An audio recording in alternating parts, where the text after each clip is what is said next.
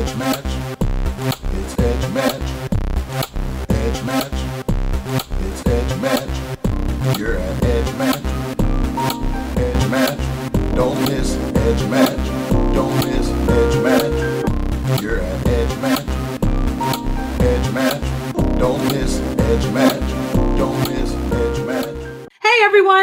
Welcome to EduMatch. Thank you so much for tuning in. So glad to have you here. So today I am honored because we have Sawsan Jaber with us. So welcome to EduMatch, Sawsan. Great to have you here. Thank you for having me. Oh, thank you. Thank you. So it is truly an honor and a privilege to be able to chat with you today. So for those of you who are not familiar with Sawsan, let me tell you a little bit about her. She is a student-focused educator of 18 years, a lifelong learner. Check this, check this out. She's a PhD candidate and a national board certified teacher candidate and a mother of three awesome kids. And she is contributing to a better tomorrow. So that is awesome. Before we get started, I have to ask you, how do you do it all? How do you do all of this? Uh, no sleep is a big part of it, or very little of it. But really, it's just about you know setting strict timelines for myself and kind of keeping with those timelines and um, letting those worlds merge together as much as possible. So a lot of what I'm doing for my national boards kind of overlaps with my dissertation topic, and a lot of that is bought right into my classroom with my full time job. So I mean, it's working as of now. Uh, sometimes it feels a little overwhelming, but we're doing okay. Absolutely. I love that. I love what you said about like kind of like the working the middle. So definitely with the overlap and uh, just how how you are able to accomplish so much because uh, a lot of your um, your work intertwines. So that is that is amazing. So awesomeness. So tell us a little bit about your background and who or what inspired you to go into education. Well, I think I've known that I wanted to be a teacher since I was nine. Um, I had a fourth grade teacher who was just so awesome. I wanted to be her. Um, I think that's probably the story that a lot of educators tell. Uh, it's usually an educator who inspires others to go into education. Um, I started, I graduated from high school in three years as the valedictorian of my class, uh, went on to finish my five year education program in three years. I had my first daughter, well, I was in a rush to finish before she got older and she her, her needs grew. Um, and then I went into the private sector because they had a daycare and it was a challenge. They were having a hard time finding teachers. So went into the private sector, was there for about eight years um, as a teacher and then a uh, department chair. Um, and then my husband decided to move to Dubai. So we moved to Dubai with him. And there I was a head of department. And then I moved on to a curriculum um, director for a chain of four schools. And then I was recruited to be a quality assurance uh, evaluator with a team of 14 professionals from around the world um, to work with 256 principals in the public sector of Dubai, which was an absolutely enlightening and amazing experience because it gave me a window into education around the world. Um, which was absolutely awesome. And I did that until my husband decided to move back. So we came back with him. And since then, I've been um, I decided that it was about time that I did my PhD. Um, so I'm in the classroom again um, and enjoying it. And it definitely is something that needed to happen for a lot of different reasons. Um, working in a public school, uh, a very um, uh, hom- homogenous population public school for the most part, but the demographics are changing, just like they are in a lot of cities around the, the globe, um, and especially here in the United States. And that has really opened my eyes and changed my career path because initially, when I wanted to start my PhD, I was thinking to do it in English. Um, but then this experience has changed me in a lot of ways and changed my career path in a lot of ways. Wow, absolutely. And I can't wait till we start digging into to some of that, some of your story. Um, so what are what are some of your passions in education? Well, as a learner, um, I think that I just want to know everything about anything. Uh, I think I'm going to be in school forever. So once I finish my PhD, I plan on going back for another master's. Um, I probably will eventually get that PhD in English just because it's something I intended to do since a long time ago, and I probably will get it. I'm always learning uh, re- by reading, by listening to podcasts. Um, I make it my business to attend at least one to two conferences annually, um, focused on different things. So I'm definitely passionate about learning and continuing to learn because education is always changing as an educator, um, I think it's really important for me to build a bridge for my students um, between their learning in the classroom and the outside world, and for my teachers as well. So, one of the big questions that I always try to address is how will you have impact? Um, and that's something that I ask the teachers when I'm an administrator, and when I ask my students as a, as a teacher in the classroom. Um, and I think that's really important because as we learn and we build understanding throughout the year, that question becomes a loaded question that has a lot of meaning to the students. And I always say to my kids, this is the selfie generation. They have a really hard time kind of stepping out of what revolves around them and looking at a bigger picture and seeing an outside world, which I feel like today is more important than anything else, any other time. So um, they have to be cognizant of and aware of the thoughts and actions and how they how their thoughts and actions impact others. And and like I, I constantly always tell them when you we grow up listening to when I grow up when I grow up when you walk into my classroom I want you to think that you're here. You're grown up. You have power. You have impact. You can have so much impact in your school in your community. Um, educating people towards social justice even if it's just raising awareness that's a big deal um, so every skill that they learn and every skill that we build is one small step building to that larger, more complex understanding. Wow. Yes, absolutely. I'm feeling you on that, and um, definitely the power that the that the kids have now. Like when you see just the, the movements that that youth are, you know, amplifying and spearheading online. It's just it's just amazing, like what this generation can do and is doing. So absolutely, yeah. I agree with that, and I feel like technology has really opened the doors for them to have that lar- that bigger voice and that larger impact. Just like it's opened the door for a lot of to, for people to be vocal on both sides. So they really have to use their voices in a in a way that they can enhance their citizenship as a part of a member of a community and be cognizant of the power of their voice whether it's a, a positive or negative voice but it has power and impacts others.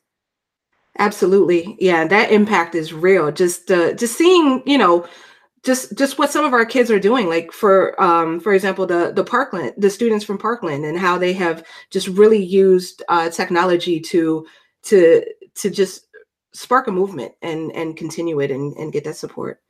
Absolutely Um, and that's that's an example that we used in the classroom, like when it was happening, because that's an issue that adults and parents and legislators and educators have been trying to draw attention to. And a group of students who decided to take it on were able to have more impact and push more than all of the other adults in that picture. So that's definitely a great example. Definitely, definitely.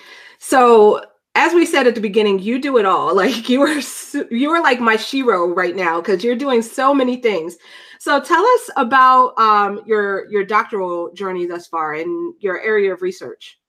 So I was the typical nerd growing up, and everybody used to go play outside, and I was the one under a table reading a book or something. So everybody knew that I was gonna, you know, get my PhD. It was a dream of mine since I was a child, and so I knew that's something that I definitely wanted um, because it meant a lot to me. It was part of who I was. And so I always I loved English so much because I felt like it was a place where everybody can find themselves, um, whether it was through a character or a situation or a book or a poem, or there was a place for every person to find themselves. And so I definitely wanted to teach English at a college level. That was my initial dream.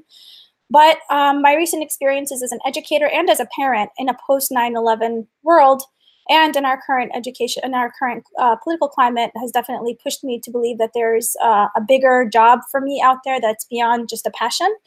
Um, and i feel like you know that there within there, there there's definitely more diversity happening um, that's something that you know by 2040 by 2030 40% of our student populations will be much more diverse and the demographics are changing across the country.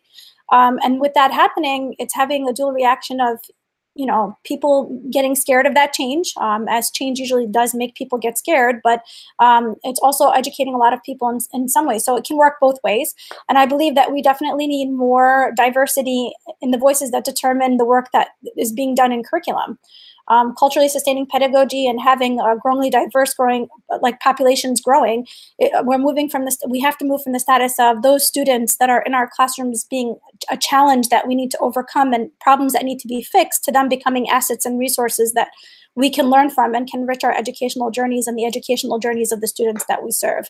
And that needs to be the mindset in every classroom um, and not just teacher based or administrator based um, so those that are willing to take the risk and and and do the extra learning and and and take the risk of a lot of the pushback that comes with that stepping out of a box that's those are the kids that are having that exposure. And if not then it's really more of the same traditional thought and the one narrative stories that they're listening to in their classrooms day after day. So i really decided I, it was that kind of that experience that made me decide that i would like to work more with curriculum and getting some of those things integrated long term into the curriculum as opposed to just teaching you know, something that I definitely was passionate about. So it kind of merged both of my worlds together. You are listening to EduMatch.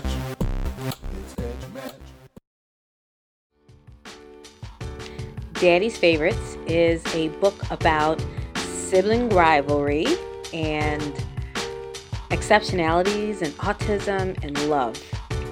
And I hope that all families can read it and find joy in it. And I also hope that children who read it will be able to get kind of an insider view of how other people that have exceptionalities experience life and how their family dynamics are the same and different to um, maybe what yours are. So I hope that you really enjoy the book, and I can't wait to hear all the feedback.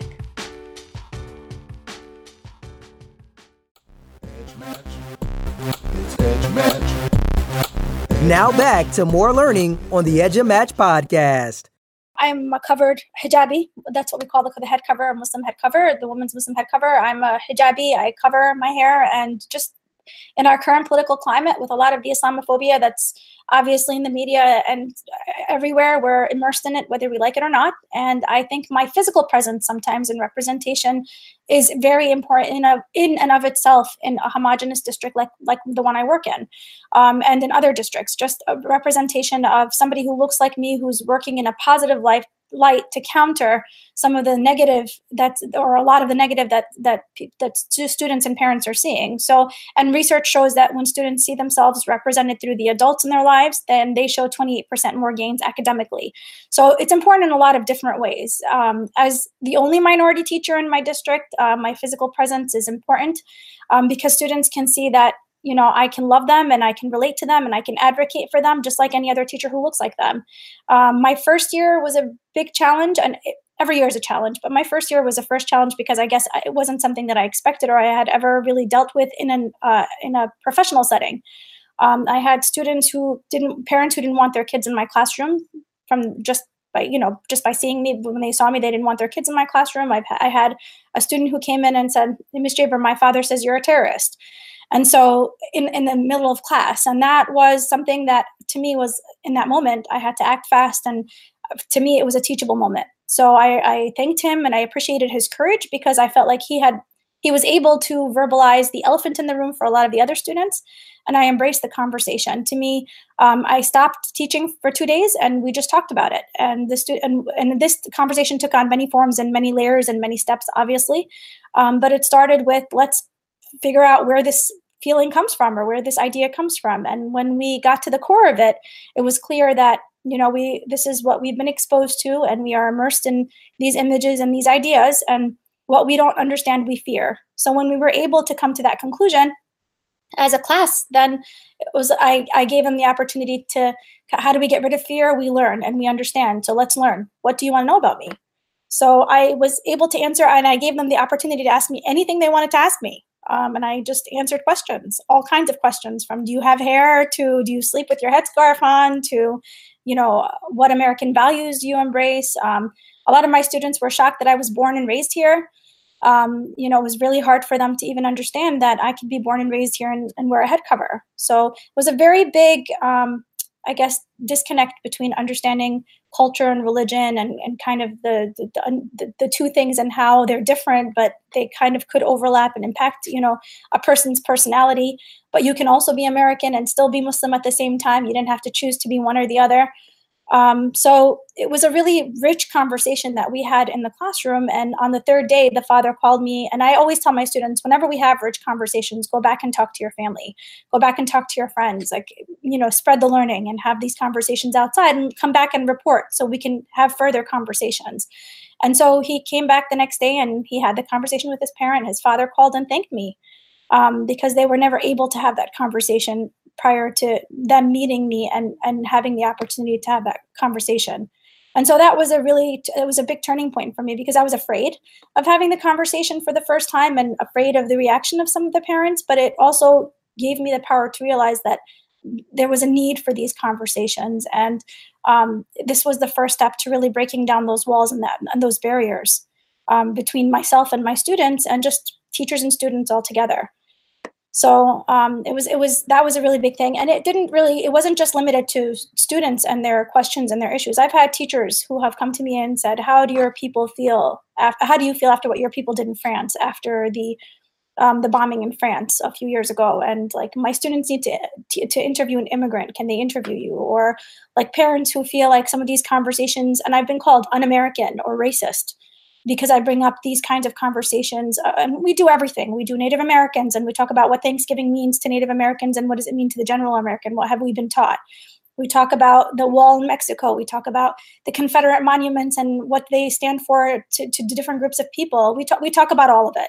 Um, of course, everything is connected to our standards, and it's all about critical thinking and and looking at both sides. I never give an opinion, but I present them with all the facts on both sides, the different opinions, and then they have to. I always tell them find your own truth, because that's what this is really about. Don't take anything you hear from any one source, but go and listen and read and use your resources to find your own truth. So, and it's the same thing. Um, I, I believe that there there's a lot of work that needs to be done, and it needs to begin with our teaching staff before it really does um, trickles down to the students. Um, because when I hear these comments from teachers, I'm not concerned about myself because I'm able to kind of have those conversations, especially with other adults. But I am concerned for the students in the classrooms a growing demographic who looks more like me in the classroom. And if these conversations were to happen towards them how would they feel and how would they react to them? And how much of a part of the community would those students feel? Uh, i am a mother of a my daughter my oldest daughter is in her third year of college. And um, i remember after we moved back from dubai her first english uh, her the first commemoration of 9-11 she came home crying from school. Um, she felt like her teacher, her English teacher, was accusing her of being a terrorist. And so, to me, of course, I was upset that my daughter was upset, but it was really important to me that I build the capacity and the skill with my with my own children to develop the skills to be able to have those conversations among their peers and their teachers, um, and then be there as a support advocate if they needed me but for the most part they had to be part of the process and be a part of the education the, the edu- and that in that moment they needed to be the educators as well. Um, so uh, really it came from a bunch of different directions and, uh, and all together it just it makes you realize more and more how important it is for this to be a formal part of the teacher education process and for those teachers that are already in the classroom how important it is for them to have that critical conversation Wow, there was a lot of wisdom in what you just shared. So thank you so much for sharing that. And I agree with you 100% that there needs to be that um, that conversation. You know, those those conversations where where we can all, you know, um, understand one another. You know, um, because you know a lot of times students students may have questions, and um, and I really applaud you for for doing what you did and, and allowing them to you know to ask you and and and helping to break down those even generational type uh, type walls that um, that exist. So uh, definitely kudos to you, and I hope to see that more in education. Yeah, I one of the things that I think um, because I have I work with some amazing people, um, and I think that my experience enables me to have those conversations because I was on the other other side of it. So like I grew up in New York in during 9-11 so you know you heard a lot of those kind of comments and kind of those generalizations. And and because you were on the receiving end you're kind of able to understand and empathize with the students in the classroom who are also on the receiving end and talk to those points. Whereas people who have never been on the receiving end i could see where they would be more afraid of having those conversations and less equipped to have those conversations in the classroom. And so it becomes more of I would love to to kind of have this impact, but where do I start? Because it was never part of my formal education, nor was it a part of my experience as a, as a person. Absolutely, absolutely. I, I definitely hear you on that. Um, so I'm gonna ask you, kind of piggybacking off of what we were just discussing. So, what are some ways that we, as educators um, and students, can come together and, and make a positive change in today's climate? Well, honestly, the biggest thing is change changing hearts is is the hardest thing to do and i think that um, the most important thing is for people to step out of their comfort zones and immerse themselves in these different communities and have critical conversations to not be afraid of the other um, I think our current political climate and in, in, in like there was so much work that was done to kind of bring people together. And lately, it, it, with with with a lot of conversations, it's more about building those walls again and and us and them uh, mentality. And so it's really tearing down that us and them mentality, tearing down those walls, stepping out of our comfort zones into those different communities that don't look like us, that we don't understand, and just getting to learn and understand. Um, we all have implicit biases and i think the biggest part of that process is to really kind of tackle your own implicit biases um, come to face to face with them and then uh, you know once you're aware of what those are working to to to, to tear them apart and, and really bring them down. And then once you're able to do that then you can embrace the other or what's what's been labeled as the other as somebody who you know is a part of a community and who can contribute to that community who you can learn learn from be a friend to or you know like I said, a community for everything that a community stands for. Um, really embracing the core values that America was founded upon as a reality and more just, than just words on a paper.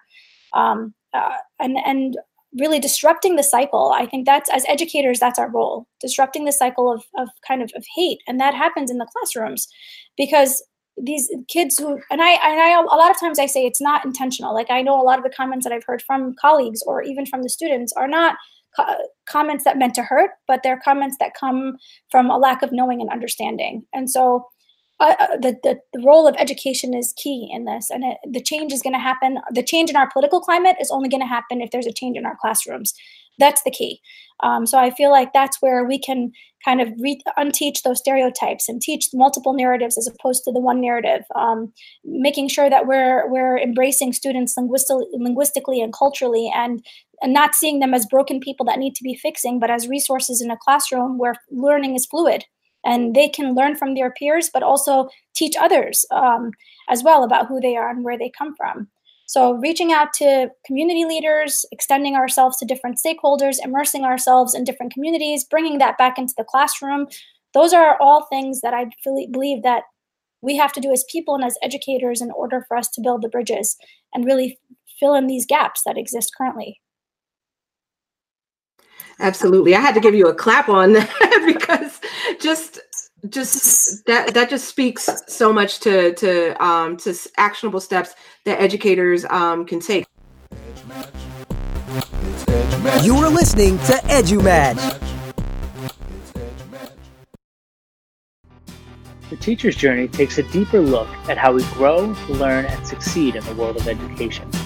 Throughout the book, you'll follow the journey of seven incredible educators that share their trials and triumphs they walk along their own journey the teacher's journey will challenge you to reflect on who you are and why you are in education while providing personal examples and practical tools to use right now. Pairing with the book is the Teacher's Journey podcast. There you can hear great educators as they reflect upon their journey and share the lessons they have learned along the way. You can find more information about the book, the podcast, and lots more by visiting costellocorner.com where you can also sign up for exclusive access to information, graphics, and educational training resources.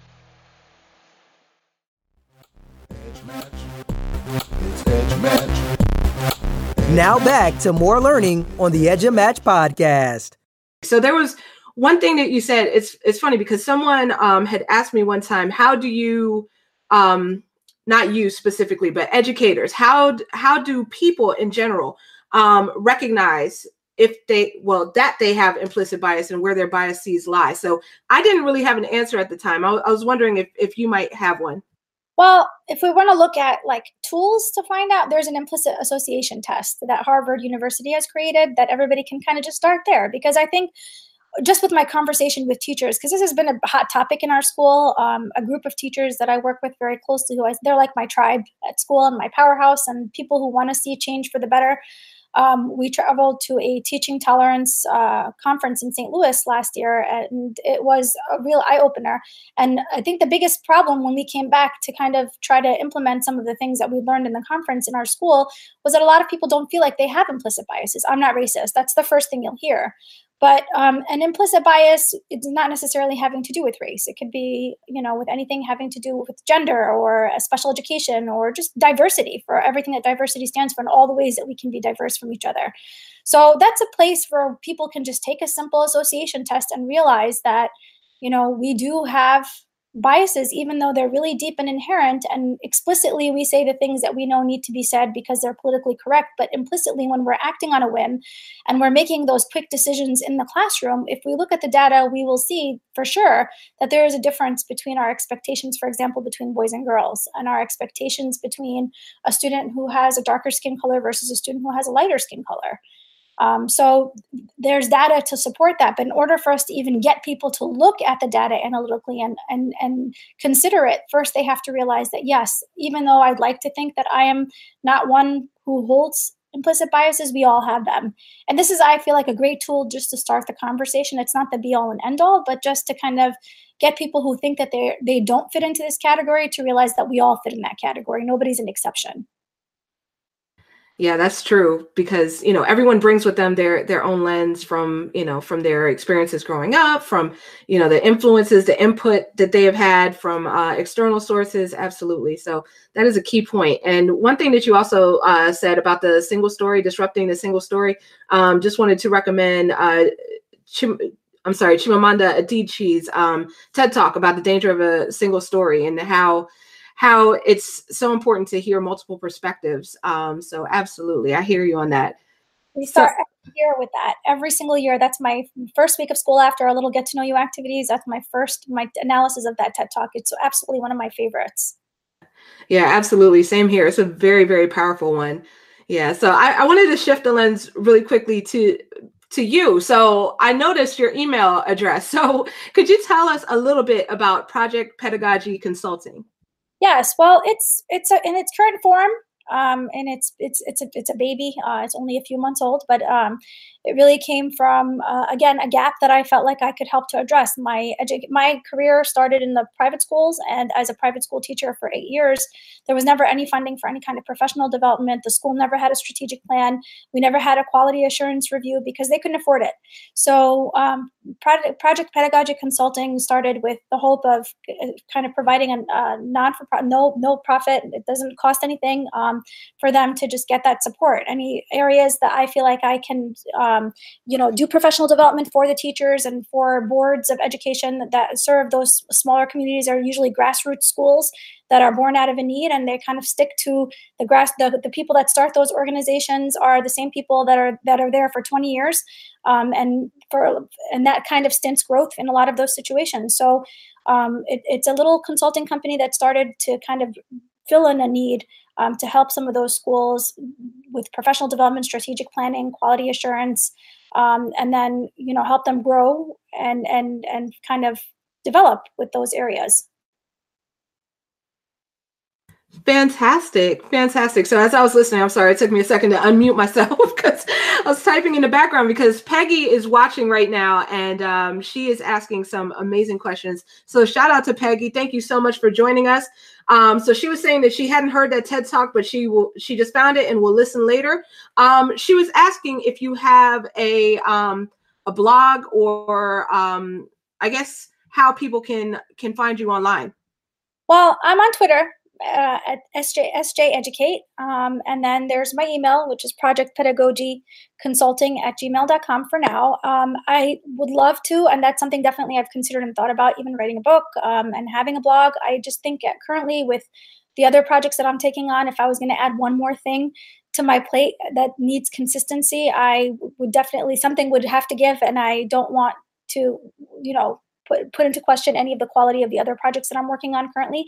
Hopefully, I'm graduating. Um, the plan is for me to graduate of uh, May in this at the end of this year, and once I do finish my dissertation, then I definitely will be considering to do something on a bigger scale where I can have consistent, frequent communication with with more people.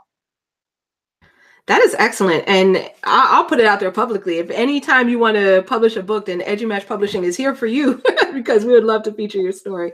Um, so awesomeness. So what else is on the horizon for you um, in the near future?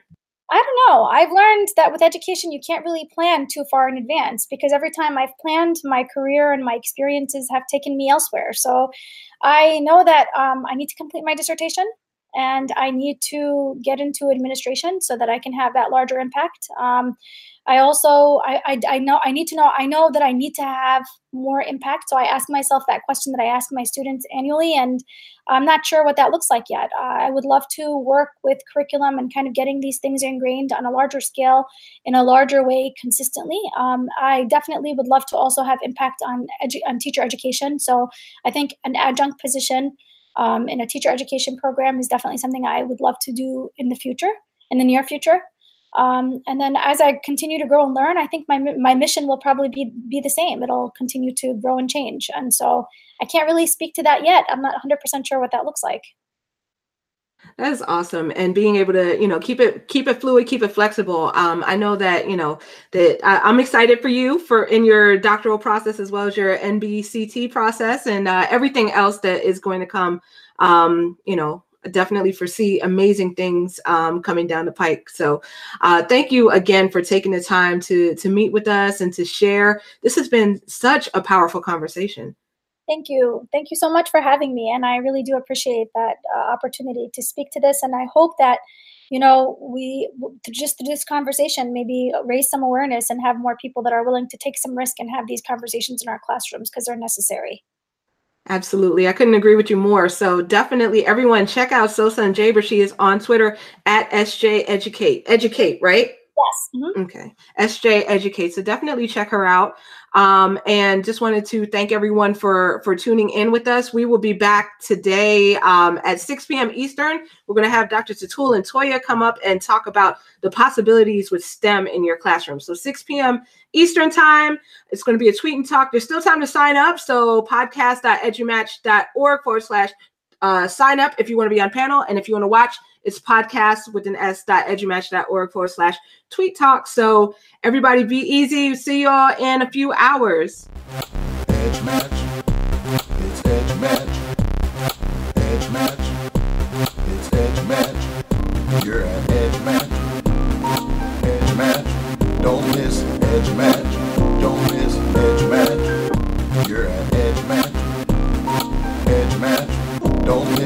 management.